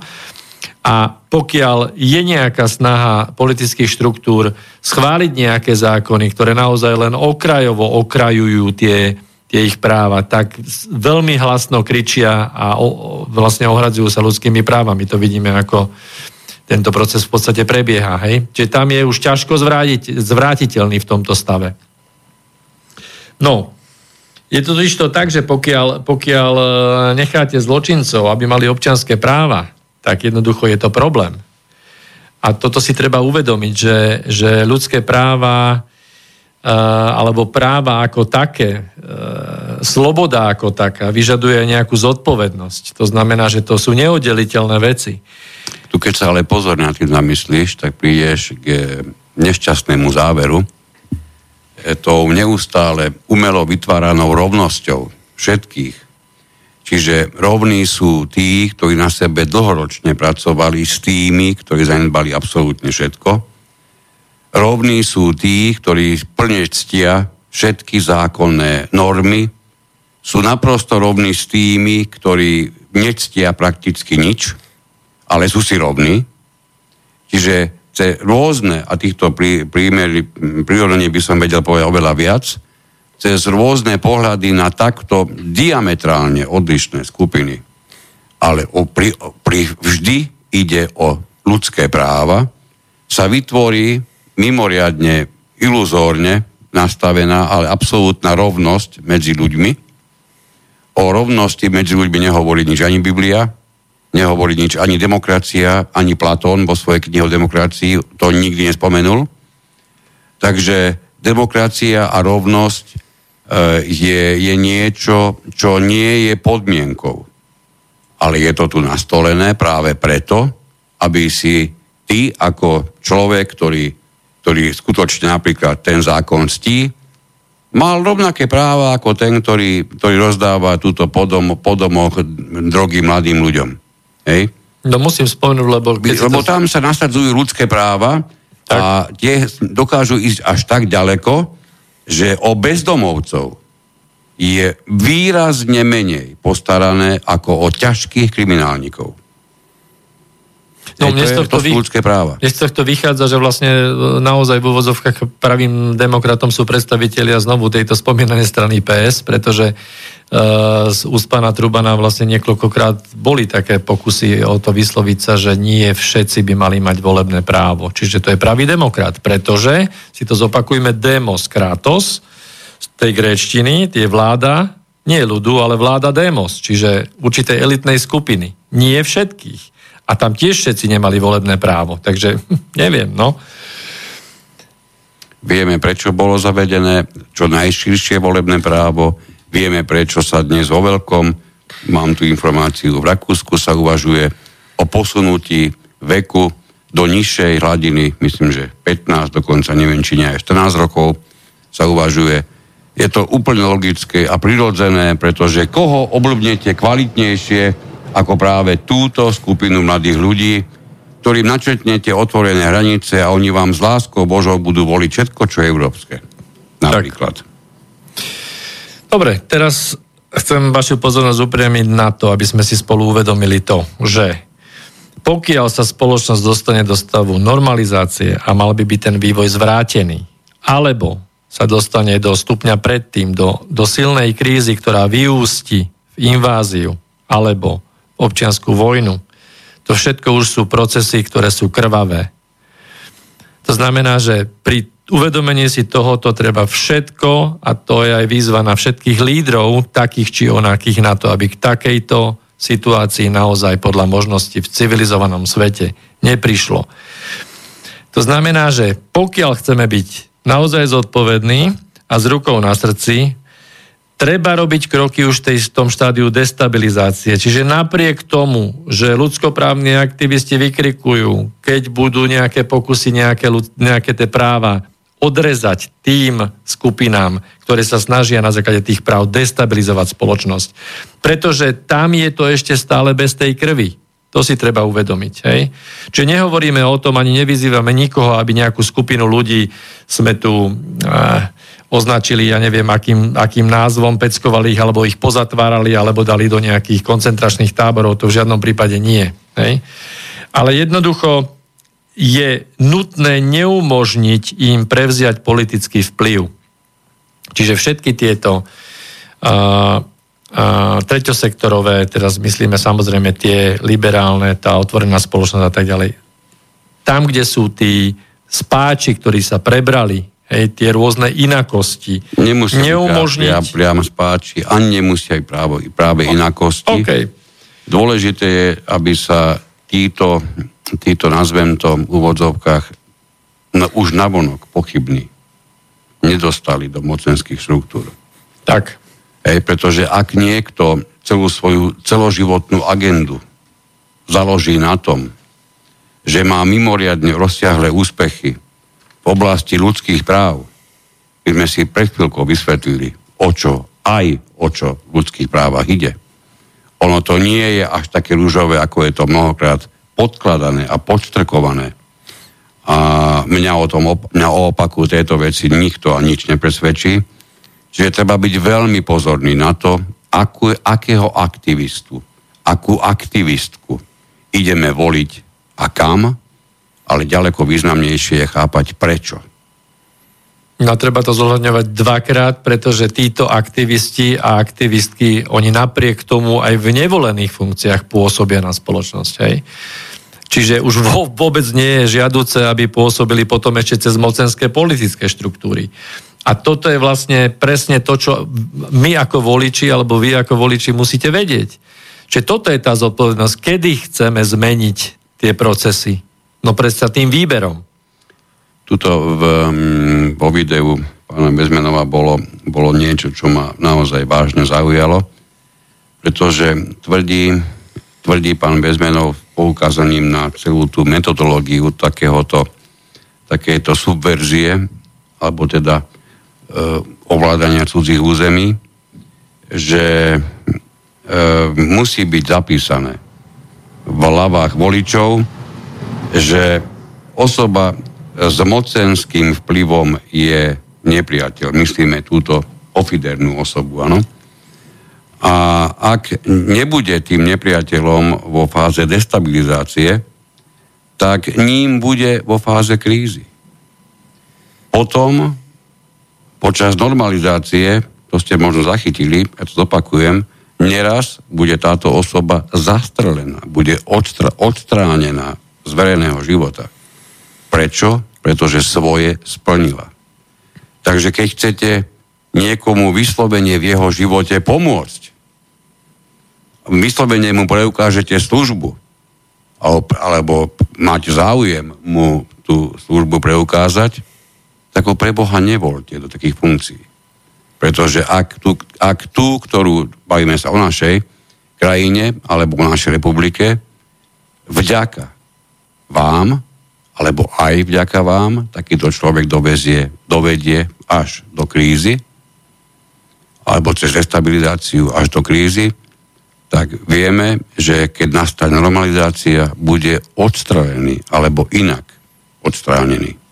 Čiže ak ste humanisti, tak mu zachránte život tým, Zachránte mu život. Že mu nedáte možnosť uchopiť mocenský vplyv. Niektorí herci hovoria o záchrane, záchrane bobra, my hovoríme o záchrane rôznych aktivistov dnes veselo hulákajúcich na všetky možné a nemožné smery.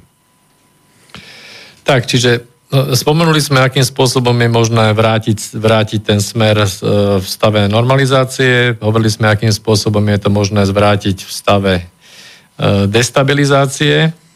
V rámci tohto ešte by sa dalo spomenúť, ale to sa týka aj, tej, aj zvrátenia stavu demoralizácie, E, kde veľmi silne na spoločnosť pôsobia súkromné spoločnosti, ktoré v podstate svojim konaním znásilňujú názory verejnosti smerom ku konzumerizmu. To znamená, že je nutné takisto, a samozrejme, že to chce okrem, okrem odvahy silnú e, ruku teda tých, ktorí majú na to vplyv, aby sa odhodlali proti tým národným koncernom, jednoducho takisto e, zakročiť e, s, v zákonodárstve, pretože nie je možné, aby tieto spoločnosti pôsobili hlavne na našich mladých ľudí v tom, že im napríklad hovoria tézy, že keď kupuješ, tak vlastne šetríš. Hej? Lebo to je absolútne na hlavu. Tak, no.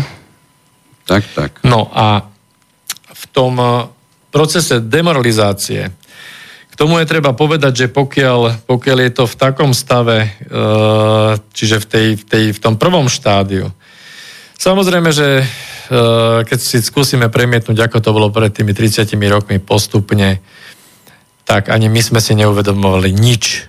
Hej. Takže je to veľmi nebadané, ten, ten e, ideologický vplyv toho západu cez hudbu, cez kinematografiu, cez ten konzumerizmus. Proste trvá trvá niekoľko naozaj 10 poťažne násobne 10 rokov na to, aby, a to len niektorí ľudia v spoločnosti si uvedomili to, že ako tá demoralizácia vlastne bola navlečená ako pančucha na hlavu salámovou metódou nebadane. Samozrejme, pokiaľ uh, by v spoločnosti boli nejaké morálne autority, pokiaľ tou morálnou autoritou by boli nejakí naozaj hm, všeobecne spoločensky uznávané nejaké osobnosti, nejakí mimoriadne úspešní ľudia v nejakej oblasti, ale naozaj teraz hovorím z rukou na srdci, naozaj osobnosti, ktoré by boli pripustené opakovať a hovoriť v spoločnosti, kde máme tie korene, čo si máme zachovať, čomu nemáme podliehať a prečo. Len vlastne tá propaganda a tej propagande sa podarilo prevrátiť tie hodnoty, oddeliť mladých, neskúsených od starých alebo starších a už skúsených a vlastne pôsobením na takto oddelenú, separovanú spoločnosť vytvoriť ten, ten mladý, dravý prúd, ktorý nevie, kam sa rúti. A samozrejme, že v tejto oblasti zohráva aj veľkú úlohu samozrejme na tom území, území danej krajiny nejak, nejaké náboženstvo alebo tá církev. Ale hovorím, to je, to je téma, do ktorej nám sa v podstate asi, asi nechce. To by si mali cirkevní hodnostári zhodnotiť e, na Slovensku svoje pôsobenie. Máme tu možno nejaké sveté, svetle, e, svetle, som povedal svete? Áno, svetlé výnimky. výnimky ale Konfederácia biskupov Slovenska by mala, myslím si, rozhodnejšie v nejakých situáciách sa vyjadrovať danému stavu, pokiaľ sa to týka morálky a spoločenských vecí. Nehovorím o tom, že by mala nejakým spôsobom keď sa do politiky, ale skôr opak je pravda. Tak, a len tak na okraj, e, celý tento proces by prakticky vôbec nemusel byť spustený, už ani tá prvá fáza, tá fáza, u ktorej už dnes bez pochyby aj vy viete po toľkom opakovaní, že je to demoralizácia, by nikdy nemusela prísť, ak by sa splnil jeden základný bod. Že by sme aktívne, teda nie násilne, ale aktívne, boli schopní brániť importu cudzej ideológie. My sme, v úvodzovkách poviem, zlyhali už v 90. rokoch, a to na samom počiatku, práve v tejto vážnej, dôležitej oblasti, pretože my sme dokonca neboli ani schopní si uvedomovať, že sa vo veľkom k nám cudzá ideológia importuje, či pod rúškou takej alebo onakej vznešenej myšlienky, či pod rúškou alebo zabalená do, ako do staniolu, do diania v takej či onakej organizácii, subjekte, obvykle nejaké tej mimovládke. Nám sa veci diali bez toho, aby sme im venovali pozornosť. Po týchto dvoch vysielaniach už nebudete nikdy takí, akí ste boli predtým. Budete výrazne viac vnímať a výrazne viac si budete všímať každý krok, ktorý keď sa vám v živote udeje, budete vedieť, že to je presne to, o čom nie my dvaja, ale už pán Bezmenov hovoril, a budete vedieť pomerne ľahko dešifrovať, že to, čo bude nasledovať ďalej, ak sa niečo vážne neudeje a nezmení, nebude dvakrát príjemné. My sa blížime po fáze demoralizácie, ktorá u nás prebieha už s rovno s fázou destabilizácie, môžeme pojať takmer až mílovými krokmi do fázy, ktorá nasleduje po nich a to už je kríza. Kde nič z toho, čo ešte dnes našťastie stále platí, prakticky platiť nebude. A ako to vždy býva, všetko to bude nie využité, ale priamo zneužité. Silami, o ktorých dnes možno ani netušíme, že existujú. Takže k tomu ešte nejaké také pozbudivé slovo by som pridal ja, že spoločnosť, ktorá by má schopnosť odolať takýmto tlakom, je spoločnosťou, ktorá má a musí mať vlastnú vôľu. A ktorá spoločnosť má vlastnú vôľu? No je to taká spoločnosť, kde majú tí ľudia vlastnú vôľu. kde je väčšina ľudí, a veríme, že Slovensko je taká krajina, kde má dostatok ľudí tú pevnú vlastnú vôľu a má aj svedomie, to znamená stále viac prebudzajúcich sa ľudí, je vedomých a uvedomuje si to, že v akom sme vlastne ohrození. A tá vôľa tých ľudí a tá sebadisciplína tých ľudí, ktorá by mala vytvárať sebadisciplínu tej celej spoločnosti, tá by mala postaviť tú stenu, ten val, val proti, proti tej ide, ideológii, to je jedno, či je zo západu, z východu, alebo zo severu, alebo z juhu. E, musíme sa snažiť chápať veci tak, že keď raz niečo ide z východu a nie je to pre nás dobré, a potom niečo podobné, alebo to isté ide zo západu, a takisto sa to tvári tak. Je to, je to tá kačica, ktorá gága, kváka a chodí ako kačica, tak to kačica je. Takže musíme to vedieť prekúknuť. Jednoducho, keď sa otočia svetové strany, ale tá ideológia je tá istá, tak treba skriesiť tú vlastnú vôľu a postaviť sa proti tomu. Hej? No a tú demoralizáciu a destabilizáciu vieme zvrátiť zastavením tej cudzej propagandy. Ja neviem, koľký z vás uh, ste v ročníkoch, kedy si ešte pamätáme, že išli v televízii talianské filmy, no. francúzske filmy, ruské filmy, hej, nemecké filmy. Teraz, teraz je to absolútne prevalcované. Hej? Jeden dôležitý, dovolím si povedať, dôležitý mail sme dostali od Romana, ktorý nám dáva otázku, tá by mohla byť na záver relácie naozaj zodpovedaná. Uvidíme, ako sa jej, ako sa jej zhostíme. Tá mhm. otázka znie takto. Prečo začal podľa vás proces subverzie v bývalom Československu, keď sme tzv.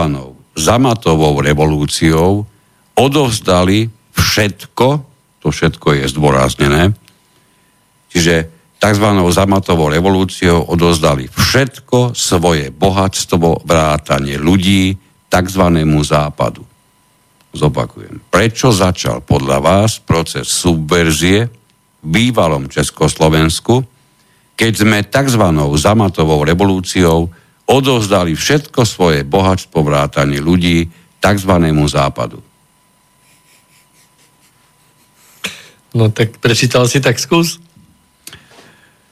Um, asi na to nenájdeme absolútne jednoznačný názor. E, ja si myslím, že, že prečo uh, vôbec začal proces subverzie, uh, to by som skôr dal do, otáz, do otázníku, keď všetky možnosti k tomu uchvatiteľ, a nech im je ktokoľvek, nech sú to globálne elity, nech sú to akýkoľvek neokoni, je mi úplne jedno, ako ho budeme nazývať, keď ten uchvatiteľ vidí, že v štádiu, v ktorom sme boli po tzv. zamatovej revolúcii, ktorú nikto nevie, prečo sa nazvalo revolúciou, zrejme preto, aby ten počet vyvolala, pritom išlo o bežný prevrat. Čiže po prevrate v 89. Začať, nezačať v krajine, aký, ako v tom čase bola bývalá Československá republika, by bol až taký, možno, že až taký malý globálny, globálny hriech pretože bolo nad slnko jasnejšie, že táto republika v tom čase bola plná mimoriadne hladných ľudí, prakticky po všetkom západnom, najmä samozrejme po tom, čoho sa celé roky nám nedostávalo, keďže sme si tú fázu prežili obidvaja už v aktívnom veku, tak niečo o, tom, o tej fáze svoje vieme čokoľvek, čo bolo sovietské, nedaj Boh ruské, bolo a priori totálne zlé. Čokoľvek, čo bolo americké, možno okrajovo ešte anglické, bolo fantastické. Nekritickosť dosahovala vrcholné, vrcholné medze. Obdiv smerom k západu bez akéhokoľvek poznania súvislosti a vecí bol viac ako nekritický a naopak odpor k všetkému východnému dosahoval zrejme svoj maximálny bod. Do tejto fáze uvažovania v ľuďoch neprísť so subverziou, keď raz tento, táto metóda tu existuje, podľa môjho názoru by bol mimoriadne vážny hriech. Čiže jedno z vysvetlení ja ponúkam také, že by sme boli na subverziu priam predurčení tým, o čom a ako sme tu vôbec uvažovali.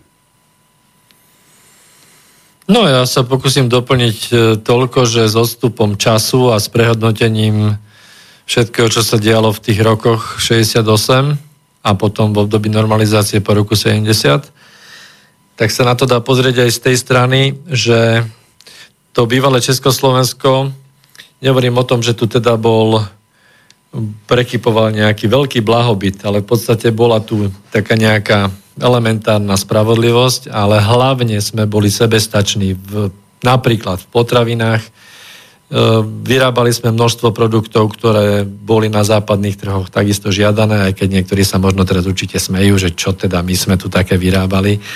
V každom prípade po tých rokoch dnes už nevyrábame nič. Hej?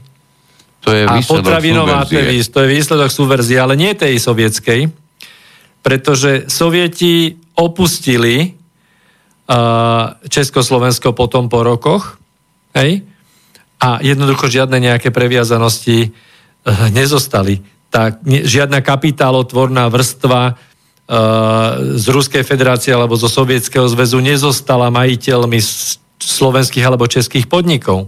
Ale pozrieme sa na stav dnes dnes komplet všetko, čo si predstavíte. Idem okolo e, Poračianskej, okolo Figara vždy pravidelne e, z jednej reštaurácie. Jednoducho je to Figaro síce, ale je to spoločnosť Mendeles. Prosím vás pekne, prečo? To musí byť Mendeles, prečo to nemohlo zostať Figaro? Lebo tie čokolády zostali Figaro, značka zostala Figaro, len niekto iný je vlastníkom, niekto iný vyváža dividendy do zahraničia. Čiže, čiže a tá subverzia, ktorá sa javí ako subverzia 68. svojím spôsobom oddialila o ďalších, koľko to bolo rokov? Takmer 20 rokov, 19 rokov, oddialila subverziu zo západu. Hej? Tak toto je ten môj pohľad, pretože po prevrate v 89.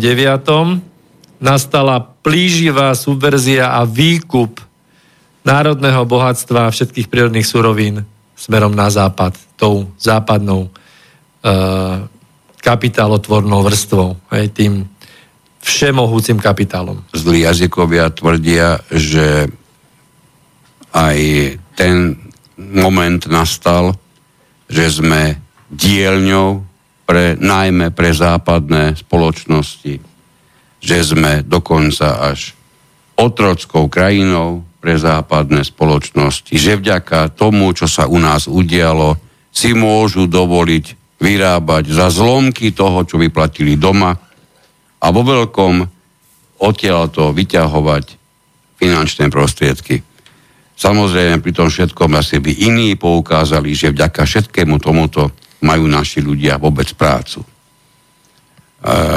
nie je nič ani biele, ani čierne. Je dôležité, z akého uhla a v akom postavení to po človek posudzuje. Pre niekoho, pre niekoho, kto dostal prácu v takom prakticky nemeckom Volkswagene, asi toto vysielanie nebude určené, pretože on je možno niekde rád, že tú prácu má.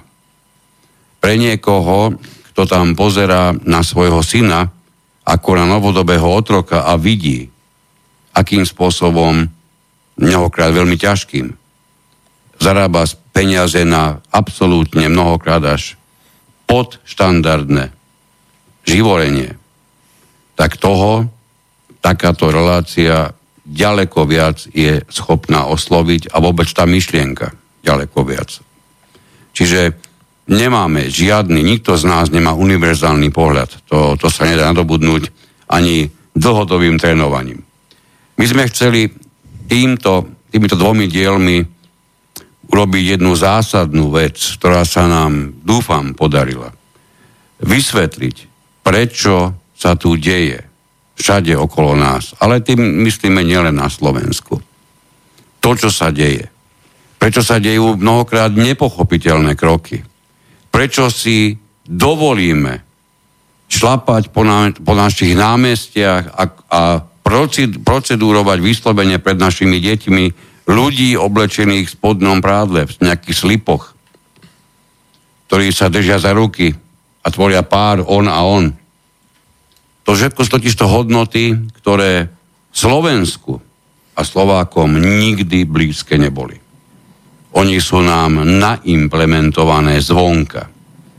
A nebyť celého diania okolo subverzie, keď už budeme používať to slovo, tak tieto myšlienky by k nám prišli mimoriadne ťažko a vôbec nedokážem predstaviť, že by akákoľvek politicky angažovaná osoba a už vôbec nie v nejakom vedúcom postavení by sa po takýto pochod vôbec mala záujem podpísať tí, čo normálne uvažujeme, prepáčte mi tí ostatní, vidíme nie pochod, ako sa to chce nazývať, pochod hrdosti.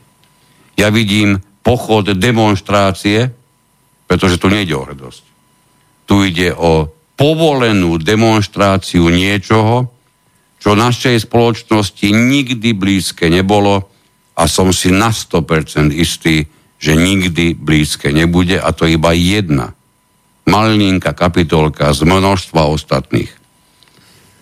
To mi dáva takú malú nádej, že napriek tomu, že sme pomerne vysokom štádiu demoralizácie a mnohých destabilizačných prvkoch, je vidno na reakciách ľudí nielen vo našom vysielaní, nielen napríklad na sociálnych sieťach, že tých, ktorí by považovali za bežné to, čo nám tu chcú implantovať, alebo implementovať, ich je našťastie ešte stále veľmi malinké množstvo.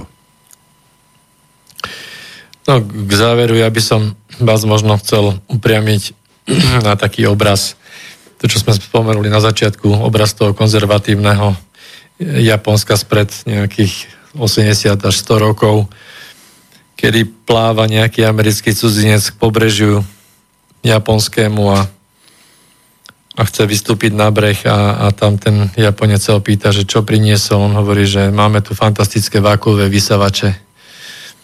A ten Japonec hovorí, vy sa pekne otočte, my nepotrebujeme vaše vákové vysavače. A pokiaľ to musím zopakovať trikrát, tak padne výstrel, hej.